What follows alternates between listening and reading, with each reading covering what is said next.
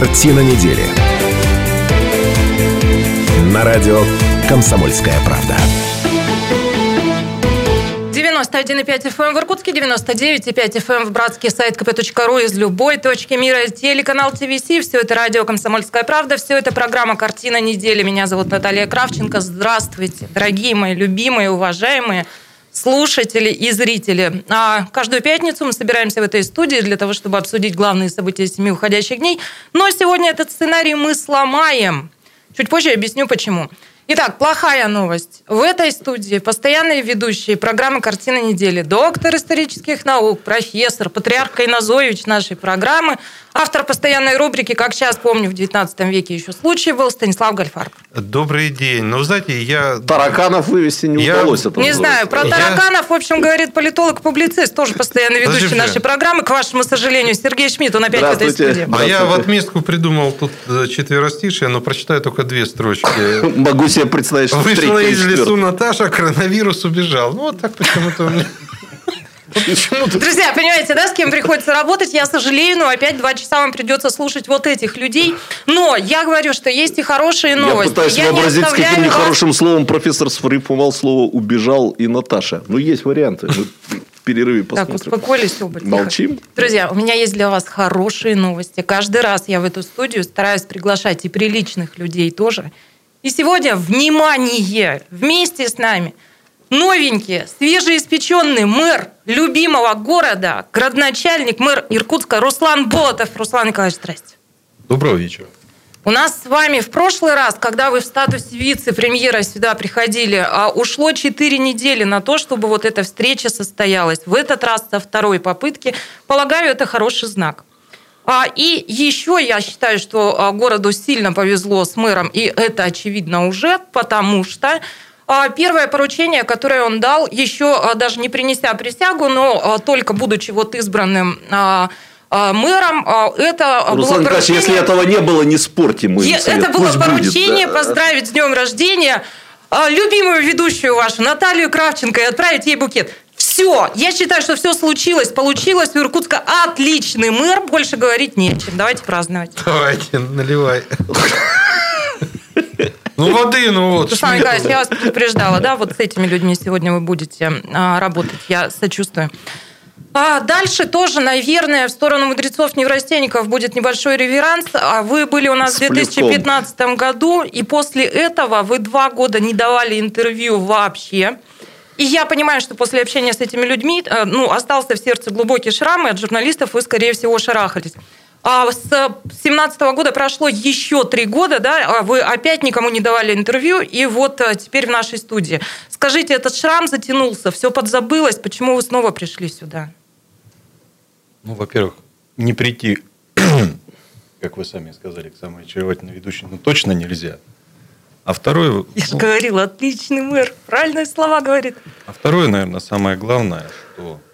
Ну, есть четкое, наверное, разделение. Есть политики, есть хозяйственники. Вот в тот период у меня четкий функционал был. И вы знаете, к сожалению, вот прошлый год я сто шестьдесят дней вообще не был дома. Mm-hmm. Ну, выходных не было, а сто шестьдесят дней я даже на территории города Иркутска не находился. Я находился за пределами. В Тулуне, да, в основном, и Нижнеудинске? Тулун, Нижнеудинск, Чуна, Тайшет mm-hmm. и другие населенные пункты Иркутской области, в которых, ну, не всегда все складывалось благополучно, к сожалению, в прошлом году. Ну, вот сейчас подробно обо всем этом мы будем говорить и рассуждать. Пока у меня вопрос тоже про чувства и про эмоции. Скажите, пожалуйста, у вас были сомнения в том, что с первого раза депутаты Думы Иркутска вас а, выберут? Были сомнения в том, что вы не станете мэром тридцатого апреля в мой день рождения, как мне все обещали? Скорее всего, сомнения всегда могут, ну, должны быть. То есть человек, который абсолютно уверен в результате в сто процентов, должен его и обеспечить сто процентов. Мы, когда общались с коллегами в Думе, обсуждали, каким образом будут приниматься программы, рассматриваться программы. Здесь же была достаточно серьезная конкуренция. Все-таки двадцать девять, двадцать девять человек на место. Да. Ну, это достаточно серьезный конкурс. И в советское время... Как наверное, в МГИМО. Да. Серьезные вузы. И это на самом деле правильно. Почему? Потому что действительно определяется политика... При выборе человека определяется политика на пять лет. Вот на что она будет настроена. Определенные внутренние, конечно, волнения были, как у любого человека, живого человека. Поэтому Но все-таки то, что было проговорено в самой программе, здесь же вопрос был не человека, а программы в конечном итоге. Чем ты идешь к людям, чем ты идешь к депутатскому корпусу. А та идеология, которую мы предложили, и которую вот мы сегодня там практически ежедневно начинаем воплощать в жизнь, в том числе и с участием жителей, депутатов, ну, видимо, она все-таки была более убедительна, чем другие. Какие я прошу чувства... прощения, Наташа, да, подожди, но я, я считаю, что федеральные, это очень важно, федеральные э, власти должны сейчас прислушаться к нам и, возможно, перенести президентские выборы с марта на тридцатое апреля и вообще задуматься над тем, чтобы на тридцатое апреля перенести единый день голосования. Да. Да. Это а, день рождения Натальи Кравченко. На этот вопрос можно ответить коротко. Ваши чувства и эмоции, когда подсчет голосов состоялся и объявили, что абсолютное большинство, двадцать шесть человек... При необходимых двадцати четырёх за вас. Что вы почувствовали?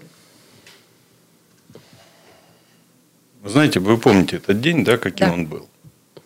Ваш день рождения был такой очень интересный. Много совпадений. Вот в день, когда я подавал документы, был дождь, и были, была гроза, и была радуга. В этот день тоже был дождь, гроза и радуга. На самом деле, ключевой, наверное, фактор – это ответственность. Как бы это сегодня там многими, может быть, не интерпретировалось, это ответственность, которая ложится сразу с момента вхождения в должность. Это ответственность за город, ответственность за его систему жизнеобеспечения, ответственность за его развитие. А в той ситуации, в которой мы сегодня находимся, еще и во многом за жизнь людей. И, конечно, ну, вы знаете, назвать это легким грузом сложно. Абсолютно откровенно.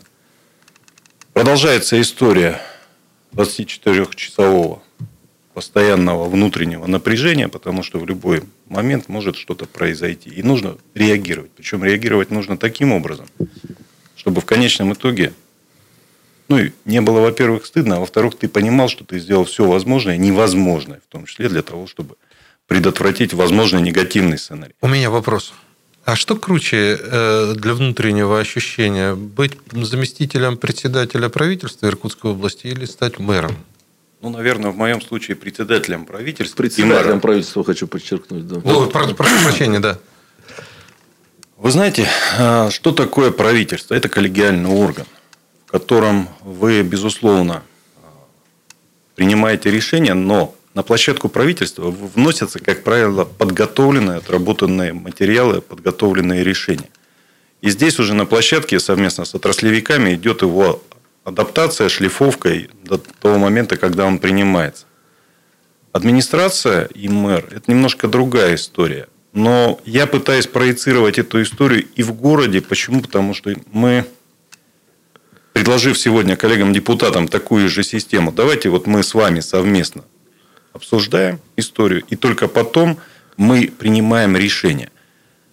Это все-таки другая история. Здесь больше нагрузки на одного человека. Внутренней нагрузки, потому что определяющим человеком становишься, ну, фактически, если брать структуру управления, это мэр. В правительстве ну, идеология подписания и формирования документа другая, и при этом это не говорит о том, что нагрузка. Я вот Константину Борисовичу откровенно говорю, искренне, искренне, внутренне сочувствую, потому что достаточно сложная ситуация сегодня, помимо того, что в прошлом году было наложение чрезвычайных ситуаций, но сегодня еще и наложение очень сложных, непростых процессов в экономике. И это накладывает дополнительные ограничения, наверное, при принятии решений, и в то же время требует дополнительных новых подходов, которые... Ну, давайте будем откровенны. Мы никогда не были в такой ситуации. Да. Мы переживали да, с вами разные кризисы. Угу. Причем э, наше общество достаточно быстро всегда адаптировалось к ним. Но сегодняшняя ситуация, она гораздо сложнее и вызовов в разы больше. Наложение нескольких кризисов. Абсолютно верно. Да. Вот абсолютно короткий вопрос. Он как раз про... Много раз сказали, профессор э, произнес это слово, что вот внутренне круче, вы говорите. И мы с вами... как-то беседовали по душам, и вы сказали, что ну, мы как-то разговорились про то, как меняется человек в течение жизни, и вы сказали мне, что для вас сейчас очень важно вот не расплескать что-то внутреннее, что вот к чему вы подошли сегодня. Но на этой должности, на черта вам это было надо, здесь не расплескать невозможно. Сохранить себя вот таким невозможно. Зачем вам мэрство? Кравченко знает, можно или нет сохранить себя. Я думаю, в конечном итоге все-таки все зависит от человека. И когда вы говорите о том, а что это на самом деле, для чего это нужно, это возможность все-таки закончить некоторые задачи, которые вот со стороны правительства тоже же была идеология, да, определенная по отношению к развитию разных муниципалитетов. И вот сегодня это возможность все-таки довести эту идеологию в отдельно взятом самом крупном муниципальном образовании, в самом большом городе, в середине земли, в конце концов, да, в городе, с которым у меня на самом деле очень многое связано. У меня мама здесь родилась, у меня дед в свое время действительно курировал строительство Иркутской ГЭС. Для меня это непростая история, достаточно сложная. Вот такие вот аналогии, которые в течение жизни проходят, это определенный вызов. Отец родился в Тулуне, мама да, родилась в Иркутске. Да, да. Прошлый год вот это была история очень сложная. И определяющим, мы с вами это обсуждали, определяющим было именно человеческое отношение к этой, к этой ситуации. Потому что по-другому там поступать нельзя. О человеке Руслане Болотове в Иркутске, о том, что он думает об этом городе, как себя здесь видит, о путях развития. Мэр Иркутска Руслан Болотов. Вместе с нами мы через пару минут продолжим. Картина недели. На радио «Комсомольская правда».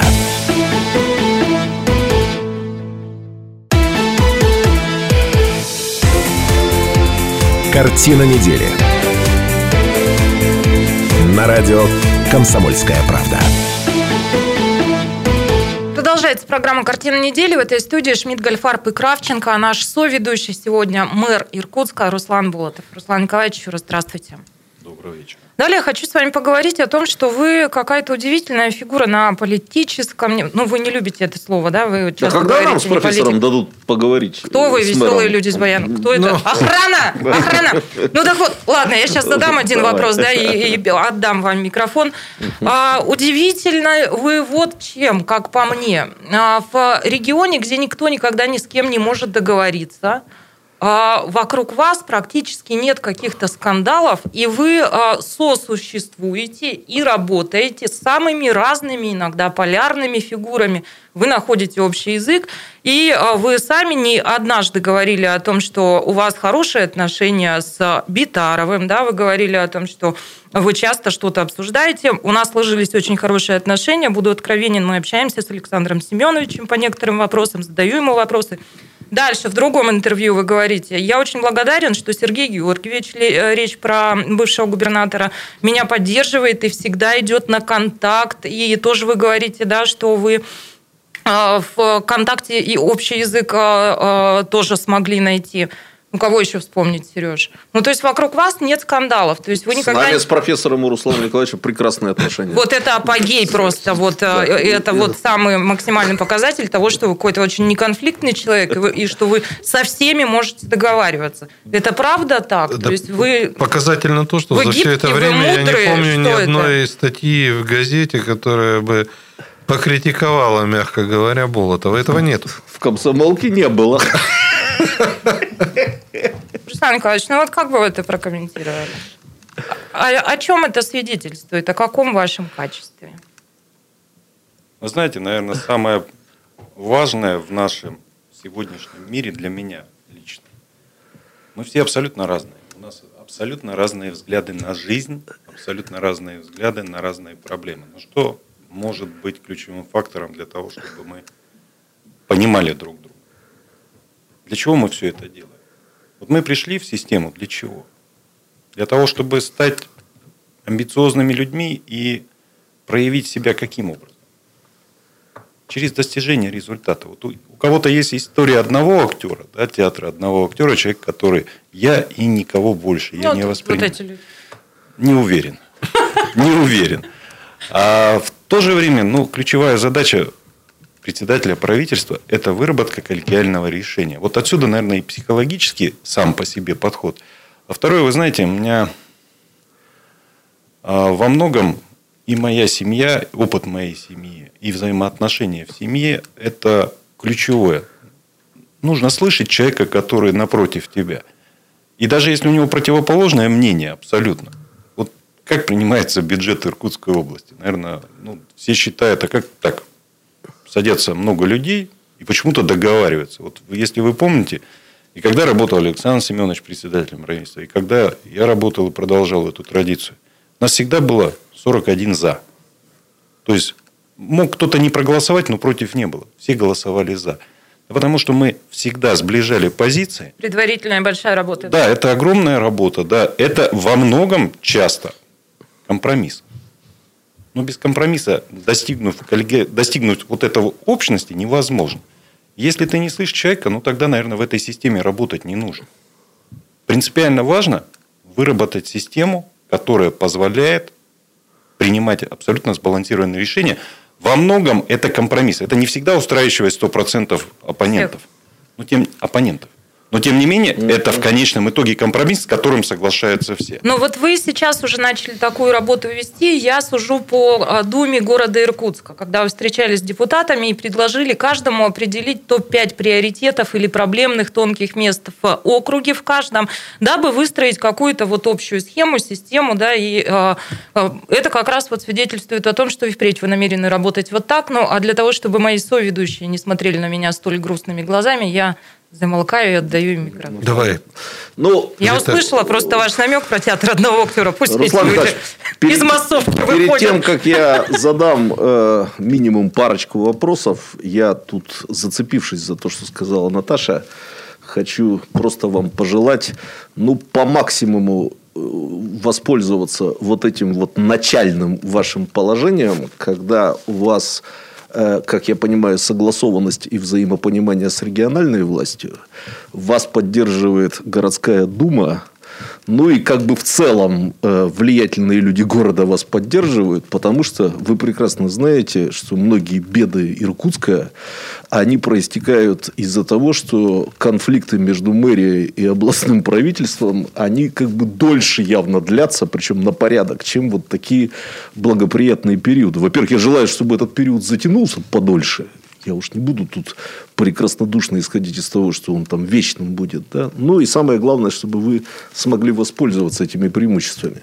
У меня первый вопрос. К какому моменту мы можем ожидать, что вы, как мэр, скажете, моя команда сформирована? Когда это произойдет? Скорее всего, процесс формирования будет занимать ну, достаточно длительное время. Почему? Потому что... Вы не торопитесь, да? Вот. Вот здесь ключевой, наверное, фактор. Я действительно не хочу торопиться по многим угу. причинам. Первое. Сегодня и на входе я предлагал коллегам, которые сегодня работают в администрации города, работать в единой системе координат с едиными подходами. Угу. Те, кто готов, они будут продолжать работать. Очень важно при... системе подбора кадров и вообще принятия кадровых решений все-таки думать о тех людях, которые не встроились. Как это не парадоксально. Что вы имеете в виду? Люди, которые уходят из администрации, должны иметь внутреннюю возможность, а, ну, во-первых, подобрать место. Во-вторых, у них у всех есть семьи. Они, люди, в общем, если они работали на город, то не должно быть, вы знаете, ты система бесповоротного, да, то есть вы нам не нужны, мы с вами расстаемся. Вот поэтому о нем ничего плохого и не пишут, потому да, что да. он так думает. Это первое. Второе. Человеку нужно объяснить, почему он не может работать в этой системе вместе с тобой. Угу. И это должно быть внятно и понятно. Это не просто вы мне не нравитесь, а вы сделали здесь, здесь и здесь не так. И поэтому вам лучше подобрать. Я, на, как это не парадоксально, сначала предлагаю в системе. Может быть, вы себя в этой системе посмотрите. Но это в моем понимании, допустим, не ваше, а фактаж вот такой. Угу. И многие сегодня, ну, ряд из коллег, я не буду скрывать, мне говорили, ну, давайте мы быстрее, да, мы там сейчас. Так вот.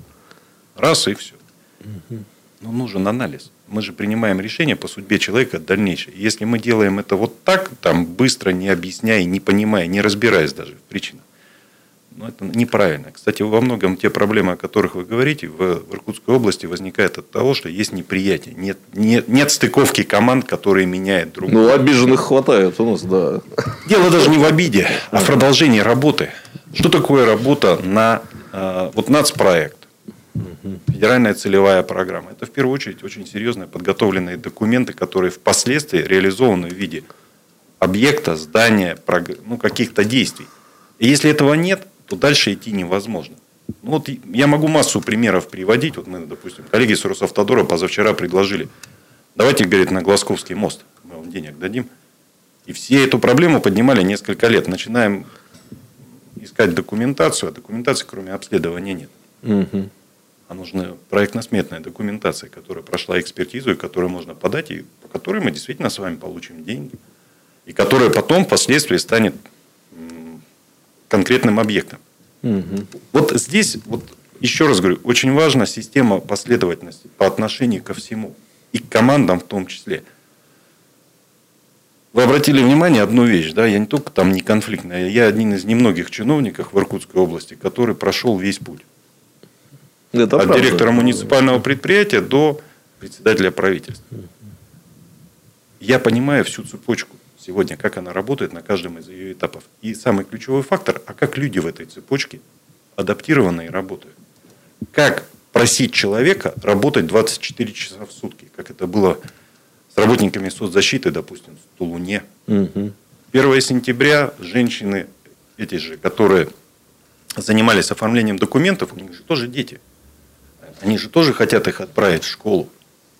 У них нет такой возможности, они сорок-пятьдесят дней проводили там же для того, чтобы оказывать, вернее, не оказывать, а выполнять ту задачу, которая перед ними была поставлена. И вот здесь ключевой вопрос – человек, с которым ты работаешь. У нас здесь буквально минутка остается. Я, поэтому короткий вопрос. Все-таки порядок цифр. Вы планируете этим заниматься неделями, месяцами? К осени, к зиме, когда будет сформирована эта команда? Или это вообще бесконечный uh-huh. процесс? Вы знаете, я так скажу, что, скорее всего, сама по себе работа формирования команды – это э, длительная работа.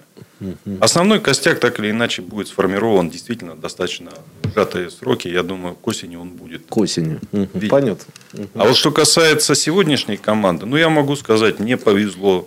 Большая часть коллег из депутатского корпуса согласились с предложениями, очень активно участвуют сегодня на площадке администрации, начиная от закупок, mm-hmm. заканчивая дальнейшими функциями. Я предложил, там, где нет возможности войти в совет директоров, давайте создадим mm-hmm. попечительские советы. И вы будете там наблюдательные советы. Будем ну, а вы, уважаемые слушатели и зрители, сейчас будете слушать новости, послушаем, что происходит в, в эти минуты в любимом городе, в регионе, в стране и мире, а после вернемся в эту студию. Наш соведущий сегодня мэр Иркутска Руслан Болотов. Картина недели. На радио «Комсомольская правда».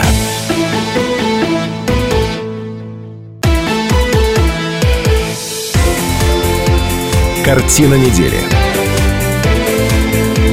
На радио «Комсомольская правда». Это радио «Комсомольская правда». Каждую пятницу мы собираемся в студии для того, чтобы обсудить главные события семи уходящих дней. Составчик тот еще, Шмидт, Гольдфарб и Кравченко. Все эти люди сегодня в студии. Но сегодня мы не обсуждаем то, что происходило на этой неделе. В следующем части поговорим и вас будем подключать. А пока мы говорим... конкретным человеком, о его представлении о мире, о том, как должен быть, как и жить Иркутск. Новенький мэр Иркутска, свежеиспеченный градоначальник Руслан Николаевич Болотов. Еще раз здрасте. Здрасте. Еще вопрос можно задать? Да, у тебя есть вопрос. Э, у меня и пожелания есть, но, может, не хватит для них времени, но вопрос я, я хотел бы задать. Я боюсь уже. Руслан Николаевич, вопрос, наверное, не столько для меня и присутствующих. У нас, у присутствующих есть возможность с вами очно общаться, сколько для горожан, иркутян. Вот несколько слов на тему того, как вы представляете то, что умные люди называют каналами обратной связи. Я опишу простую ситуацию. Если простым жителям города хочется донести что-то до мэра, если они видят э, какой-то вот вариант там, изменения городской среды или еще чего-нибудь в этом роде. Сережечка, позволь, вот чем десять секунд прямо сейчас мне дай. Ну, например, да, ага. в социальных сетях вам пишут после анонса вашего появления здесь в студии. Дороги Иркутска ждут мэра, прямо ждут, а, а то что-то как после боя.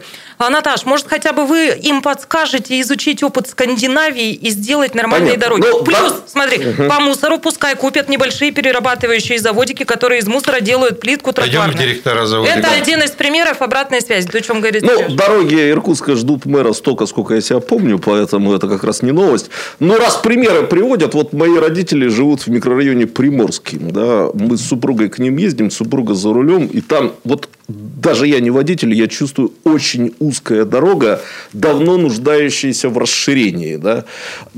Автомобильный поток очень большой. Вот обратная связь. Это просто пример. Вот как простые горожане могут донести до мэра вот какое-то видение, чаяние и предложение. Какие каналы они наиболее эффективны? Вот их много, мы знаем, там от общественной палаты до трепотни в Фейсбуке. Вот в вашем случае, какие а каналы да, наиболее нет, эффективны? Вы да. вообще есть где-то в соцсетях? Ну, одним глазом. Все, Фейсбук, в Фейсбуке, товарищи, можете не писать. В Фейсбуке, товарищи, можете писать мне, я буду вашим каналом, буду передавать. На самом деле, ну, абсолютно все те форматы, которые были озвучены, соцсети, возможность через инструментарий общественной палаты, через депутатский корпус. Любой инструментарий. Почему? Потому что он должен быть удобен для человека. Мы анализируем то, что у меня нет, ну там условно, в Фейсбуке. Это не говорит о том, что мы не анализируем обращения в адрес администрации и то, что людей волнует. Практически ежедневно, а не практически, а сегодня ежедневно. Мы анализируем обратную связь, которая идет по направлению. Я вам откровенно скажу, уже было несколько изысканий, в том числе к нашим, допустим, дорожникам, да, когда были очевидные огрехи в технологическом цикле, когда пробовали в дождь успевать там, или еще что-нибудь. Эта фиксация, кстати, прошла именно по социальным сетям. Угу. Значит, любой формат, который удобен. Все-таки администрация обладает уникальной возможностью. У них есть отделы анализа. И у нас коллеги, которые, ваши коллеги, которые формируют так или иначе информацию, информационное поле анализируют, они собирают, и акценты мы расставляем для того, чтобы предотвратить какое-то негативное развитие. А второе, поймать вот этот, а что людям нужно сегодня. Когда говорят, даже вот на тот вопрос, который вкратце прозвучал, переработка, сортировка и так далее. В этом направлении мы буквально в ближайшее время покажем, это реализовано по сортировке, да, то есть с рекоператором совместно, история есть. В том числе э, линия, которая достаточно давно не монтировалась, хотя была оплачена и оплачиваются платежи, будет смонтирована в ближайшее время. Э, кстати, сегодня простой пример. Мы сегодня э, были на стадионе «Авиатор», разговаривали с э, подрядчиками, они изготавливают часть крошки необходимы угу. из покрышек, которые перерабатываются, а утилизированы в городе Иркутске. И мы проговорили, что мы с главами округов отработаем систему. Вот я приезжаю, допустим, вот был субботник у нас. Кстати, он завтра будет продолжен, ну, силами администрации, потому что есть ограничения. И такого, как, допустим, в предыдущие годы не получилось, когда и студенты, и школьники выходили. В основном это сегодня делается силами управляющей компании, администрации на территории города, но эта работа все равно должна быть сделана. Так вот, я задал простой вопрос. Вот лежат покрышки в районе кладбища, угу. вокруг много выброшено. Почему мы их никуда на свалку не принимают? Я говорю, ну у нас вот есть система в Иркутске, которая позволяет это перерабатывать. То есть, на самом деле есть, но они пока, условно говоря, отдельные звенья цепи. Задача это все собрать. Ведь мы... Давайте откровенно, весь мир относится к отходам как к статье доходов. Да, да, да. А мы к этому относимся, ну так, достаточно непозитивно, мягко говоря. Да? Я вот очень хорошо помню, в свое детство мы ездили на Байкал в одно и то же место десять лет. десять лет. Там всегда было чисто. Сейчас, знаете, правильный термин все-таки не там, где убирает, а там, где не мусорит. Когда человек приехал, он все-таки собрал, положил в багажничек или там с собой и унес. а не выбрасывать с балкона, не выбрасывать просто на улице, но поставить. Будем надеяться, что уровень сознательности горожан, в общем-то, меняется. У меня теперь вопрос, который мы задаем каждому человеку, вновь пришедшему. В Иркутской области с этим, правда, есть серьезные проблемы. Это вопрос о том, будете ли вы поддерживать какие-то добрые начинания предшественника, или в лучших традициях Иркутска и Иркутской области крест-накрест заколотили все, что делалось до, начинаем свою историю. Знаете, мне в этом плане проще. Я объясню, почему. Большая часть того, что делалось хорошего, так или иначе, в любом случае связана с национальными проектами, федеральными проектами и так далее. И они продолжатся. Они, безусловно, будут продолжены, потому что это хорошо и правильно. Я вам могу сказать, комфортная среда, тогда был министр строительства Андрей Чибис, значит, вот он замминистра, прошу прощения, строительства, и он отвечал за подготовку и начало этого проекта. Вот мы в Иркутске, здесь на сто тридцатом квартале, вечером, прохаживаясь, эту тему обсуждали. Министром был Минь тогда, замминистра Чибис. Он приехал с Вихревки такой, воодушевленный, ну, мы вместе прилетели оттуда.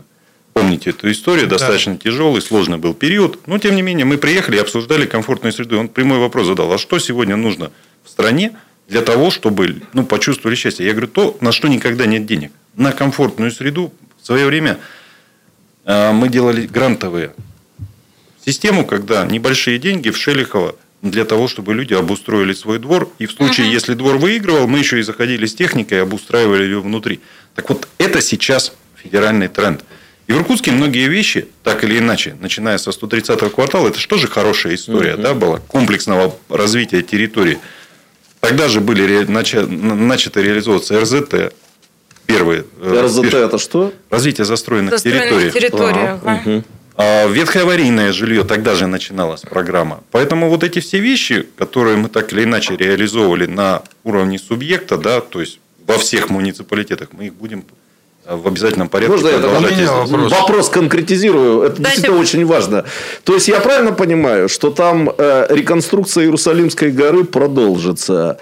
Остров Юность будет содержаться в достойном э, порядке. Э, замечательный планетарий в девятнадцатой школе будет функционировать. Я перечислил ну, вот, пришедшие на ум достижения Дмитрия Викторовича Бердникова. Да? То есть, это, вот, на этом все не будет поставлен крест. А зачем? Ну, правда, Понятно. Вы знаете, я вот про анализ... Зачем? Иркутская традиция. Традиция. Ну, традиции надо иногда нарушать, особенно если это дает пользу. Я вам простой пример приведу. Вот в соцсетях, вопрос анализа соцсетей. Один из замечательных телеграм-каналов, который имеет непосредственное отношение к некоторым людям, да, которым не безразлична судьба города, написал, вот пришел новый мэр, сразу на острове там решил построить ресторан, разрешил построить ресторан. Я не знаю, как пост МЧС можно перепутать с рестораном, да, но тем не менее. При желании можно все. Тем более, сейчас все рестораны закрыты. Вы не заводите профессора, пятница вечер, он уже хотел бы в ресторанчик. Не, не задорьте его лишний раз. Меня, Станислав, ваш вопрос. Знаете, у меня банальные вопросы, но поскольку вы для иркутян человек новый, свеженький, вопрос очень такой простой. Что вы не любите? И наоборот, что вам нравится? Знаете, наверное, достаточно простой вопрос, на который сложно сразу ответить. Вот реально. Потому что, что такое любить или не любить? В это работе. Же, в это, работе. Же, это другой вопрос. В работе. Что в раб... вас бесит, еще можно спросить? Знаете, меня, наверное... Кто всегда... вас бесит? Ты, Кравченко. Ну, кроме вот этих двоих. Все, замолкаю, Руслан Николаевич, прошу. Наверное, я в силу того, что, опять же, имею опыт хорошего коллегиального органа, в котором я работал, мне сложно вывести из себя. И не надо. Очень многим это кажется неправильным. То есть, все хотят вот резкой такой реакции, вот прям вот сейчас а, и здесь.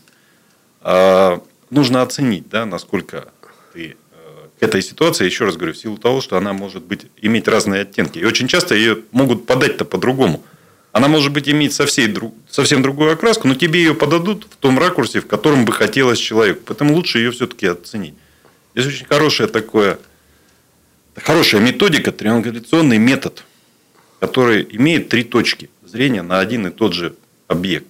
И тогда это более-менее объективно. Руслан Николаевич, Поэтому... не надо такие слова при профессоре, а то он его сейчас запомнит, вся память занята. Триангулятор, ну, а... господи. Все, вся память занята, ему надо идти пить пустырник, поэтому у нас перерыв пятнадцать минут. В шесть часов вернемся в студию, но Руслана Болотова должны отпускать по городским делам. Мэр Иркутска Руслан Болотов вел с нами. Успехов вам, Руслан Николаевич. Работа мэра Иркутска – это непростая работа. Сказал Шмидт. Вы без меня это прекрасно знаете. Успехов. Спасибо большое. Спасибо. Сила недели. На радио «Комсомольская правда».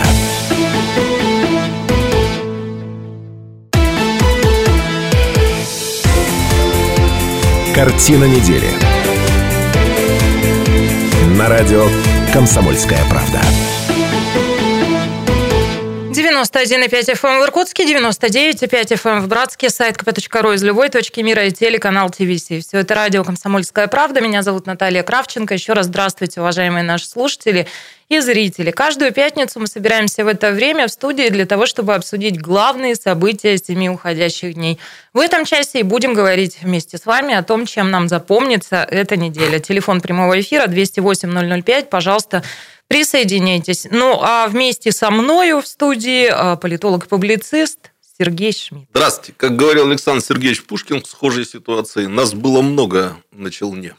Ну да. Когда-то. Но, да. К сожалению, профессор Гольдфарб должен вернуться в эфир. Он сейчас провожает градоначальника. Мэр Иркутска Руслан Болотов дал свое первое интервью. Он показывает градоначальнику, статусе, где можно прикупить пустырника в случае чего. Но... Станислав Ильич все места-то знает. Станислав Ильич давно эти места знает. А да. Работа мэра и, боюсь, Иркутска, работа нервная. Поэтому, да, да. Как там... бы позитивно не был настроен сейчас градоначальник, работа нелегкая. Чего уж там Пошла говорить. Пошла бы работать мэром Иркутска? Мы ну, же это уже обсуждали, всех, я да. не смогу пройти психиатра, работая с вами шестой год подряд, то есть у меня ни, ни справки от психиатра не будет, а это обязательное условие для того, чтобы идти в мэры, куда Ясно. бы то ни было, поэтому, к сожалению, и, к счастью, наверное, для города у меня шансов нет. Ну и так, о чем поговорим Так-то в этом купили части? Купили бы справку уж ради тебя. Ты что такое говоришь, что в эфире-то, в прямом-то, Сережа? двести восемь ноль ноль пять, телефон прямого эфира. Что вы думаете о Шмидте? Ну и так, что будем обсуждать? Хроники коронавируса, введен масочный режим, статистику дам свежую, выборы губернатора. На этой неделе произошло много событий разных, связанных с этой темой. Одно из этих событий, временно исполняющий обязанности губернатора Иркутской области Игорь Кобзев, заявил о готовности участвовать в выборах губернатора региона. Сессия Законодательного собрания прошла, которая стала поставщиком очень многих информационных поводов, тоже это все обсудим. Дмитрий Ружников вступил в должность вице-мэра, экс-председатель Думы Иркутска. Ну и проанонсирую еще большое событие. Послезавтра газете «Комсомольская правда» исполняется девяносто пять лет. Профессор Гольдфарб, как сейчас помнит этот день, когда вышел первый номер, и как только он вернется в студию, вы можете позвонить и поздравить его с девяносто пятилетием газеты «Комсомольская правда». Профессору будет приятно. Ну, полетели. Хроники коронавируса. Начнем с этого. Наверное, одно вот из событий... Ну, ладно, дам все-таки некоторые цифры. Число заразившихся коронавирусом в Иркутской области приближается к тысяче человек. И по данным на сегодняшнее утро официально подтверждено девятьсот пятьдесят восемь случаев инфицирования. За сутки выявлено девяносто пять. То есть вот у нас уже пошла такая статистика. Помните, казалось бы, совсем недавно мы обсуждали первый и там второй случай коронавируса. И если ты наблюдаешь или не плюс один, то как-то да. брала оторопь. Ну вот, друзья, уже под сотню прирост у нас ежедневно. Ну, что хочется еще сказать. Выздоравливают, слава богу, люди. двести три человека Иркутской области выздоровели. За последние сутки двадцать шесть. двадцать два ребенка среди них. Я да? так для успокоения все-таки сутки. Тоже добавлю от себя. Очень близкие, хорошо знакомые мне люди переболели коронавирусом. Здесь, в Иркутске, выписаны, живы-здоровы. Даже антитела там показали. То есть могут уже не болеть в дальнейшем. На всякий случай, Наташ, наверное, помнит, я месяца полтора об этом говорил, надо помнить, коронавирус – это не приговор. Это болезнь, которую, если, не дай бог, она придет, надо спокойно вынести, переболеть, встать надо. Главное, вовремя получить не медицинскую помощь, да. потому что, да, есть, как нам сообщают, и коварство у этого заболевания. Ну, будем сохранять спокойствие, будем надеяться на лучшее и беречь себя. Беречь себя нам предписали. С двадцатого мая в Иркутской области введен масочный режим. И в общественных местах мы теперь не имеем права появляться без маски. двести восемь ноль ноль пять. А что вы наблюдаете вокруг себя? Все ли соблюдают этот масочный режим? Что вы видите в общественном транспорте? Что видите в магазинах? Ну вот если вы нас смотрите в картинке, то вы увидите, что мы уже месяца два, наверное, этот масочный режим соблюдаем, да, маски носим. Сережа просился сегодня, сказал... просился выйти в кадр без маски, сказал, стало ужасно, но нет, нет. двести восемь ноль ноль пять, телефон прямого эфира. Что вы наблюдаете по масочному режиму? Соблюдается он вокруг вас, не соблюдается? Что думаете, как настроение? Ну, а мы пока пойдем, дозванивайтесь, мы пойдем к следующей теме. Итак, временно исполняющий обязанности губернатора Иркутской области Игорь Кобзев двадцатого мая заявил, что примет участие в выборах главы региона. Они должны состояться в сентябре. И это заявление Кобзев сделал на вечернем заседании оперативного штаба по коронавирусу. Главный вот этот самый вопрос задал председатель Общественной палаты Иркутской области Владимир Шпрах. Давайте послушаем, как это было. Значит, сегодня на законодательном собрании обсуждались вопросы, касающиеся сентябрьских выборов губернатора. Вот скажите, вы будете выдвигать свою кандидатуру на пост губернатора? Это логичный вопрос, потому что медики интересуются. Знаете, я так отвечу. От своего деда, героя войны, я навсегда усвоил один принцип. Все, что ты делаешь, делай ради людей.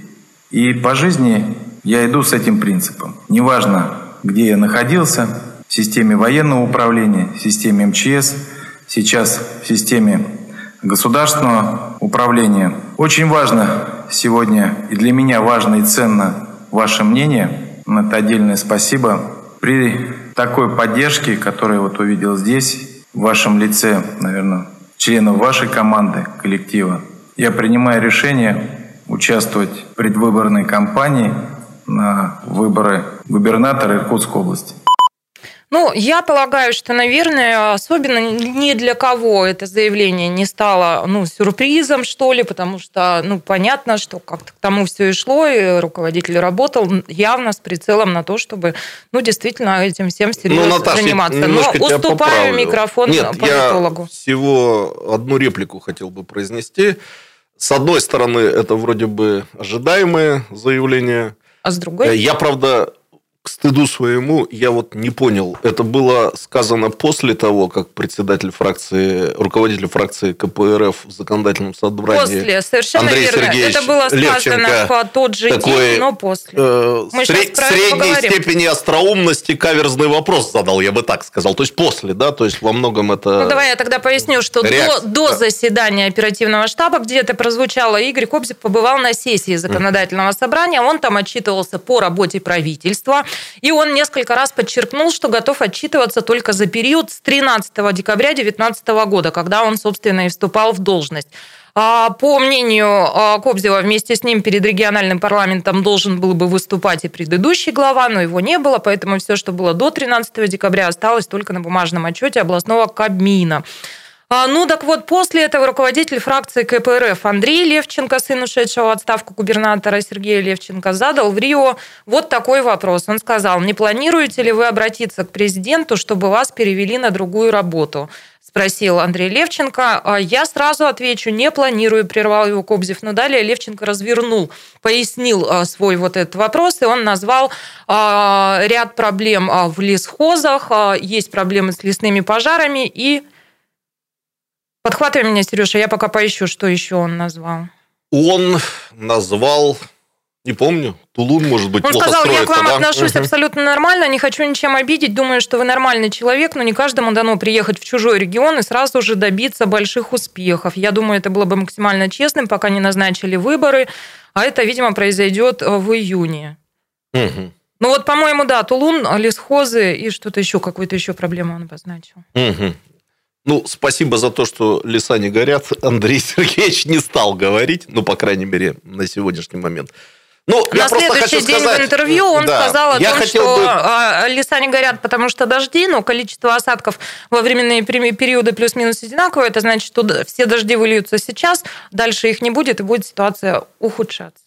с лесными пожарами? Ну, я не такой специалист в метеорологии, как Андрей Сергеевич Левченко, поэтому для меня это новость, что дожди там выливаются в одно время и не проливаются в другое. Ну, верю на слово, что называется.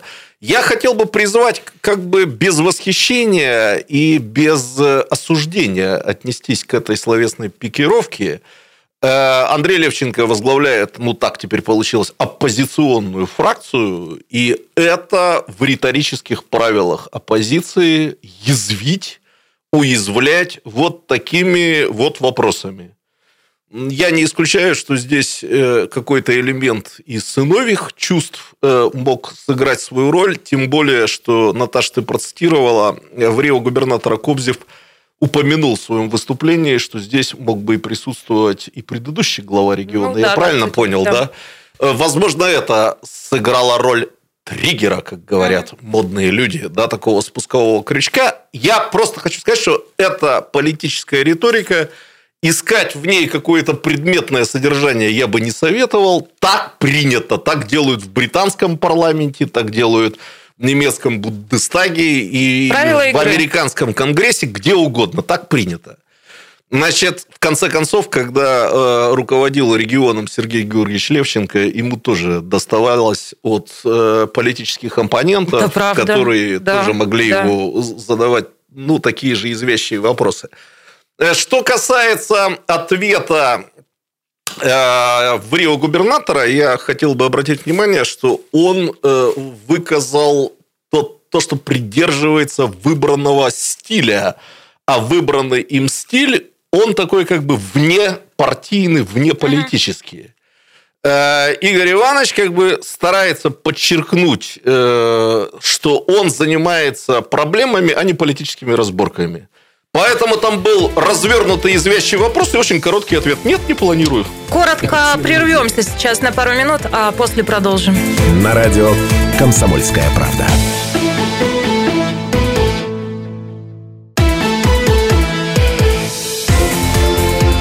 Картина недели. На радио «Комсомольская правда». Радио «Комсомольская правда». Продолжается программа «Картина недели». А меня зовут Наталья Кравченко. Еще раз здравствуйте, уважаемые слушатели и зрители. Вместе со мной программу ведет политолог-публицист Сергей Шмидт.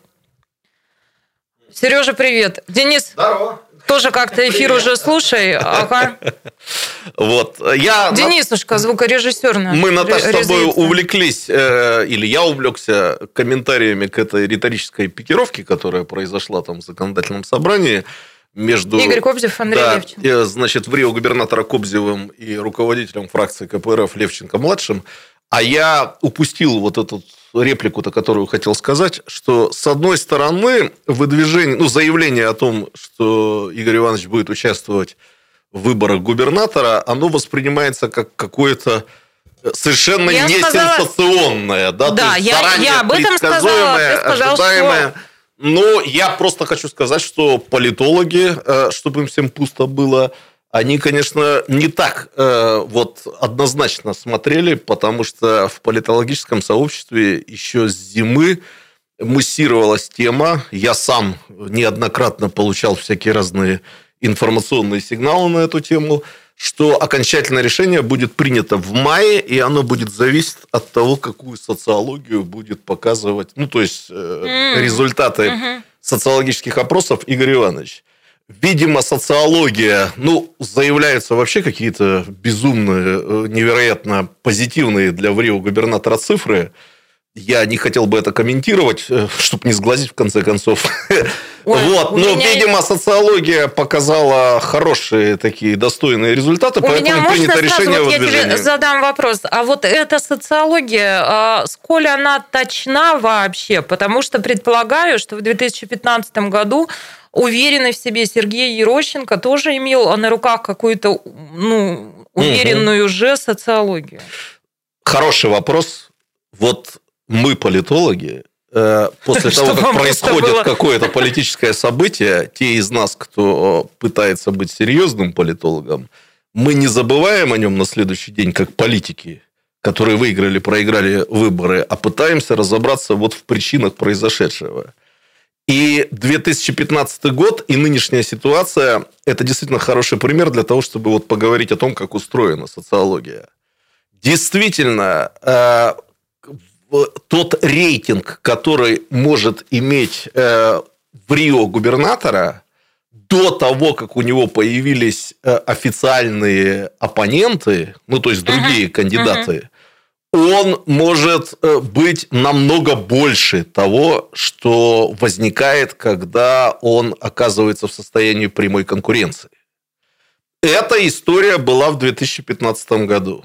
Действительно, я сейчас точных цифр не назову, где-то у меня все это записано, я потом говорил, интервьюировал даже разных людей. В мае месяце рейтинг тогдашнего действующего губернатора Иркутской области Сергея Владимировича Ерощенко – он был больше шестьдесят процентов. То есть, в принципе, если вот прямо в мае бы провели выборы, он бы выиграл их без всяких проблем. Но это когда противопоставить ему, собственно говоря, было некого. То есть, когда людей спрашивали, там, может быть, и звучала фамилия Левченко, но они либо знали, что он просто руководит обкомом, или там работает депутатом Государственной Думы, в принципе, не воображали его ни в роли кандидата в губернаторы, ни тем более губернатором, и поэтому там отвечали, кому доверяем, доверяем Ерощенко, потому что мы о нем вот знаем uh-huh. и знаем, что он действующий губернатор. Поэтому даже вот сейчас, когда говорят там о рейтинге доверия Кобзеву там в семьдесят процентов, это, конечно, очень большие цифры, и я не в том смысле, что призываю относиться к ним с сомнением, я просто призываю иметь в виду, что это цифры до начала самой борьбы выборной. И когда мы увидим потом, когда вот начинается то... выборная борьба, то э, уже все может поменяться. Но завершая вот этот сюжет с две тысячи пятнадцатым годом, где-то за три-четыре недели до выборов, они состоялись тогда тринадцатого сентября, две тысячи пятнадцатого года, сейчас, по-моему, тоже будет тринадцатого сентября, за три-четыре недели произошел вот резкий такой перелом, перелом в отношении граждан к происходящему. И э, социология начала показывать возможность э, ну, как бы того, что Ерощенко не победит в первом туре. Если, Наташ, ты хорошо покопаешься в своей памяти, то где-то за две недели назад такой вот слушок, даже отсутствующий профессор, Не, не, правда, не перед камерами, не перед микрофонами, здесь в нашей компании озвучил. Поэтому, когда говорят о том, что социология ввела в заблуждение штаб Ерощенко, то я не знаю, что имеют в виду, поскольку возможность э, того, что победа не будет достигнута в первом туре, а потом второй тур очень сложно представителю власти выиграть, практически невозможно, как показала практика, она уже за две-три недели до выборов прогнозировалась. Поэтому, друзья дорогие, это вот э, наш общий знакомый Сергей Перевозников, помнишь наверняка Конечно. Такого, у него есть отличнейшая такая вот фраза, э, я не знаю, где-то вычитал он ее в умной книжке или сам придумывал, что в теннисной игре не надо комментировать каждый отдельный удар мяча.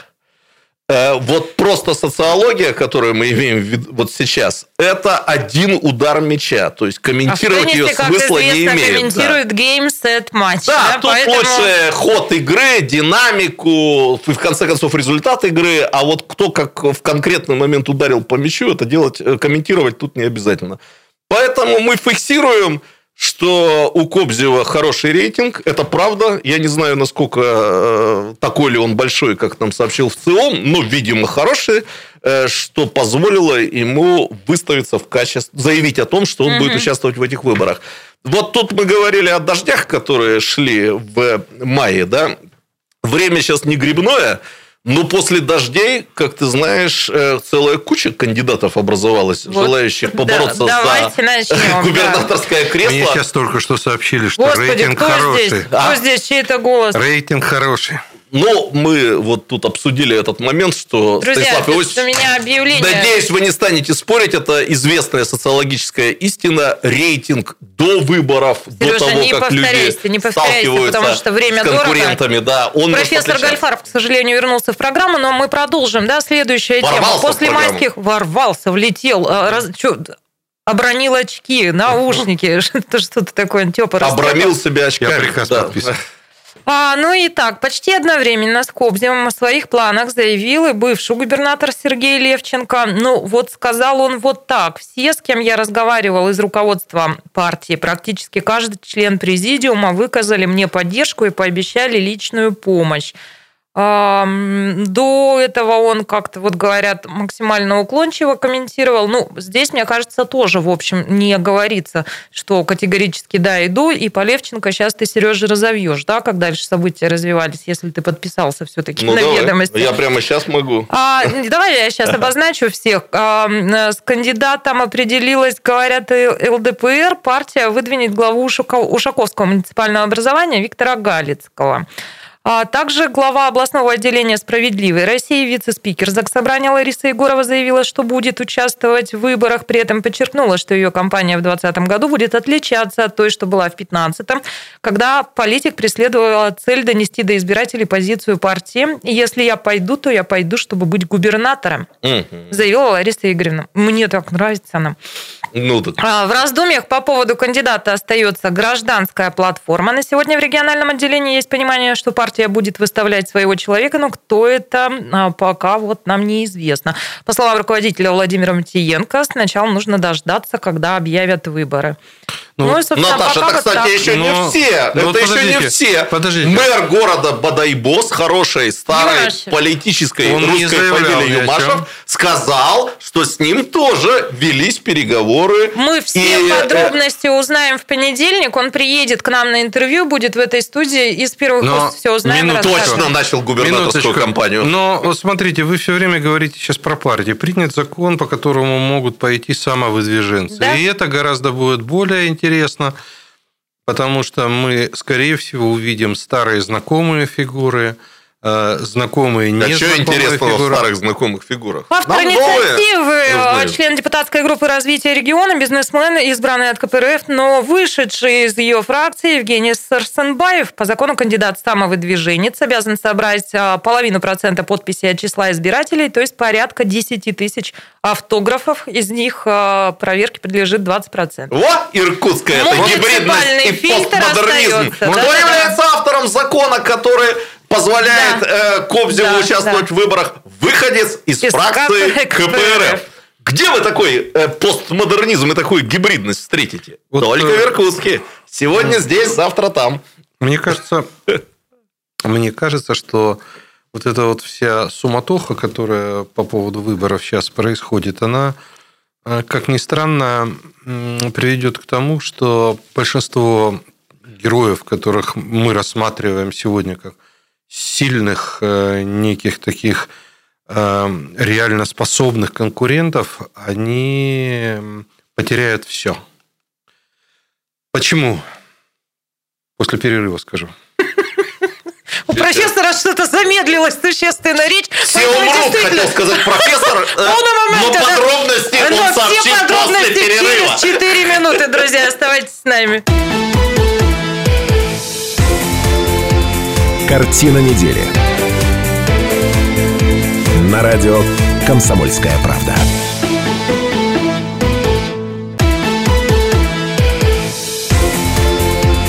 Картина недели. На радио «Комсомольская правда». Это радио «Комсомольская правда». Продолжается программа «Картина недели». Программа, в которой мы обсуждаем главные события семи уходящих дней. Меня зовут Наталья Кравченко. И мои соведущие — доктор исторических наук, профессор, не сдержанный человек, хотя и жрет пустырник литрами, Станислав Гольдфарб. Добрый вечер. Ну, жрет Сдержанный как-то человек, который и без Наталья пустырника Кравченко. Обходится. Я шестейший, это чего-то не хотите. Жрет без пустырника, ну, да. Политолог-публицист Сергей Шмидт. Как-то совсем с культурой плохо. Ну что, пойдем дальше. Хотите поговорить еще а, про... А Станислав же хотел что-то мрачное сказать. А, профессор. Кандидатам. Так он подзабыл. Недолго вам остались кандидаты, сказал Станислав. Да нет, я... А, да, он сказал сильный, мощный, бесчестный. Я тоже одну реплику про Сергея Георгиевича хотел бы добавить, пока Станислав Ильич... Давай, давай, говори. Ну, это правда интересно так получилось. Я, честно сказать, до конца не могу понять, почему так получилось.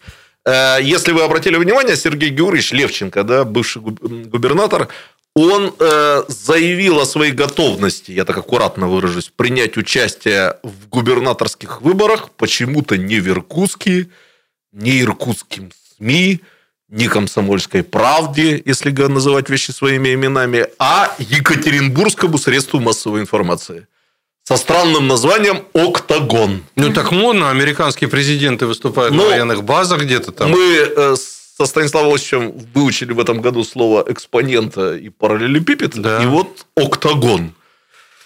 Кстати, издание оказалось мне не Это, чуждым. Кстати, не Эрдоган, да, имею в виду. Потому что у меня один знакомый журналист брал комментарии по дистантному образованию, и сейчас вышел этот комментарий, там три человека, я сегодня давал ссылку в Фейсбуке, комментируют дистантное образование. Владимир Путин, коллега Леонид Бляхер из Хабаровска и ваш покорный слуга. И это вышло тоже на этом самом «Октагоне». Угу.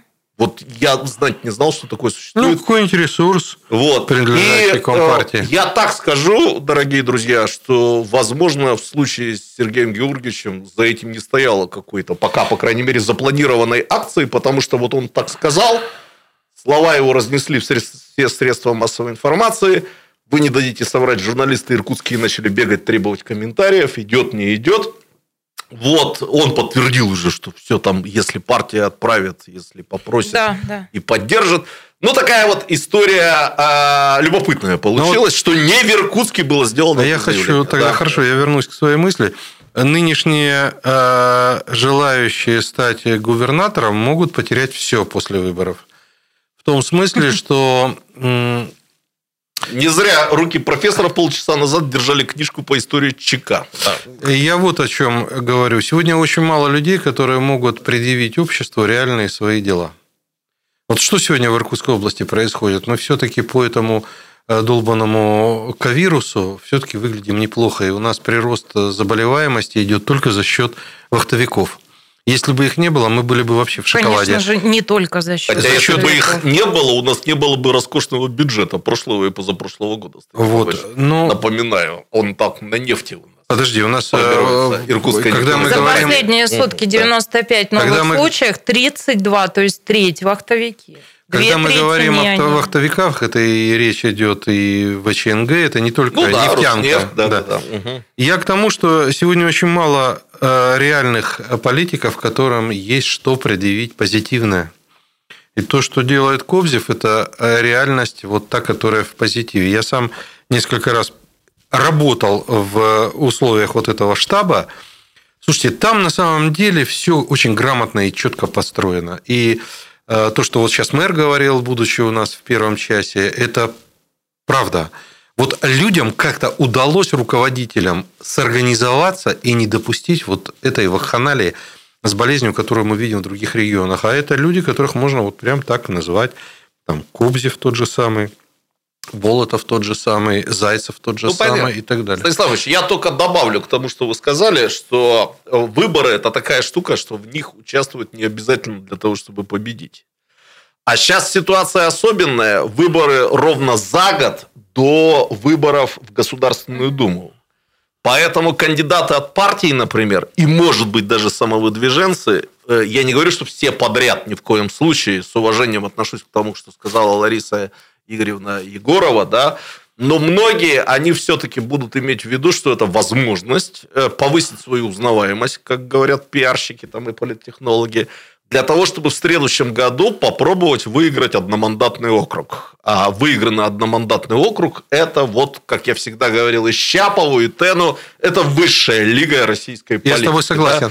Вот. Если бы между выборами в Государственную Думу и нашими губернаторскими выборами было года два-три, у нас был бы, наверное, поменьше вот, набор-подбор кандидатов.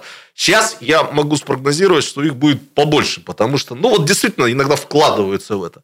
Плюс ко всему, давайте не будем забывать, что в Иркутске статистическим там, или техническим, как говорят, кандидатам интересно участвовать в выборах, потому что есть надежда. А вдруг?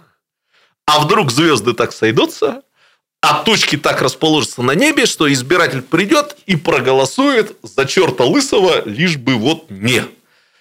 Звезды Виктора Ивановича Кондрашова, Анны Юрьевны Щекиной, ну, две такие вот суперзвезды иркутской и устилимской компании, они как бы даруют надежду всем вот таким рядовым участникам Блажен, выборов. Да. Как говорится, кто верит. кто верит.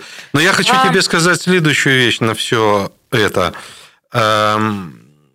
Мы же с тобой понимаем прекрасно, что кандидаты просто так ниоткуда не берутся. За ними стоят определенные лица, партии, группы, движения и так и далее. Деньги. И деньги. И это первое... Первое, может быть, степенно. Ну, государство тоже это деньги и ресурс. Так вот, если мы посмотрим на перечень больших компаний, которые готовы сегодня деньги вложить, то их осталось немного.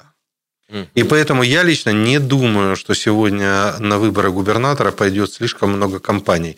Я думаю, что все они тоже будут консолидированы и выступят за какого-то одного кандидата. Вполне возможно, фамилию мы здесь эту называли. Я, честно говоря, думаю, что вот мне так кажется, что кандидатов будет немного. По одной простой еще mm-hmm. причине. Mm-hmm. А, но мы все Егорову любим. Еще как. Еще как. И, звезда, да, настоящая да, звезда. звезда. И мы можем это прямо сказать, мы ее любим. Но вряд ли ей стоит идти на выборы губернатора для того, чтобы подразумевать, что она пойдет на выборы в Государственную Думу. А это же как бы качели. Ты можешь засветиться и попасть, а можешь засветиться так, что скажут, так ты же проиграла выборы губернатора, зачем тебе вот теперь идти в Государственную Думу, понимаете? То есть, не фантазируя долго, я отмечу следующую вещь. Сегодня крупный бизнес, который очень... Да, Лариса Егорова, Игоревна Егорова бы навела шороху в Государственную Думу. Да, вот она... она из тех политиков, которые, да. в принципе, ну, явно могут шагнуть дальше законодательного собрания. Абсолютно. Она там не одна такая. Она очень но... талантливая, очень да. харизматичная, но... Партия не та. Давайте, немножко. Профессор, плюс-минус ваша мысль понятна, насколько, в принципе, ваша мысль может быть понятной. Давайте назовем все-таки как событие недели, да, еще одну фамилию, которая фигурировала в информационной повестке. Итак, законодательное собрание не согласовало назначение бывшего мэра Иркутска Дмитрия Викторовича Бердникова на должность первого замгубернатора Приангарья, да. Ну и еще одну назовем фамилию. Дмитрий Ружников, ведущий нашей программы, стал вице-спикером. Ну вот такие события происходили на этой неделе. А, кстати, Дмитрий Бердников останется пока исполняющим обязанности первого замгубернатора, а еще ему вернули пост секретаря городского политсовета «Единой России». Так на днях решил Генсовет партии. Сережа, а тебе все понятно было? Я как раз хотел сказать, не все понятно в этой истории. Не все понятно. Ну, давайте разбираться. Если честно, я бы хотел взять тайм-аут для того, чтобы попробовать там поговорить с какими-то инсайдерскими своими источниками информации, чтобы вообще понять, что произошло. Давайте я лучше похвастаюсь вместо этого. У меня есть такая традиция, такое вот, вы знаете, моя личная борьба с российскими традициями безоглядного чинопочитания. Я всегда в присутствии нового начальника хвалю начальника предыдущего. Как бы я к нему ни относился. Множество свидетелей знает, что на первой встрече с генералом Кобзевым я сказал хорошие слова о Сергее Георгиевиче Левченко, о ком вообще, по-моему, никогда не говорил ни одного хорошего слова, пока он был губернатором. Я рад, что в присутствии Руслана Николаевича Болотова я позитивно упомянул Дмитрия Викторовича Бердникова и его достижения перед Иркутском и иркутянами. Ну, как ни крути, и есть... очень хорошо, вот, что, Наташ, ты завела эти эту тему, потому что есть, тема продолжения много... достижений предшественников, она очень важна для Иркутская, да, Иркутская это область. Правда. Согласны? Ну и совсем немного остается Товарищи времени. Профессор, вы выныривайте да. из телефона, потому что буду говорить о том, что послезавтра газета «Комсомольская правда» отметит свое девяносто пятилетие. Профессор, как сейчас помнит этот день, двадцать четвёртого мая тысяча девятьсот двадцать пятого года, тогда вышел в свет первый номер газеты «Комсомольская правда». Серьезный возраст, я полагаю, и по ну, режим самоизоляции, пандемии, они скорректировали наши планы по празднованию этого большого, безусловно, события. Руки, пропахшие порохом гражданской войны, брали первый номер. В понедельник пройдет большой онлайн-концерт, он состоится на площадке Дворца спорта «Труд», ну а вы можете его посмотреть на всех наших ресурсах «Комсомольской правды», в социальных сетях, на нашем сайте, телеканал ТВС в семь часов начала. Не пропустите, и там мы будем говорить про историю великой страны и про отражение этой истории на страницах большой любимой газеты «Комсомольской правды» девяносто пять. Великой газеты? Великой газеты. Ну, я просто Понятно. отмечу, что «Комсомолка» сегодня – это «Онклюзив». Это такой издательский дом, который всю свою историю продуцировал не просто каких-то хороших журналистов, хорошие какие-то материалы. Мои хорошие, уважаемые слушатели и зрители, на сегодня все. Славного вечера, пятницы, хороших выходных. Всего доброго. На радио «Комсомольская правда».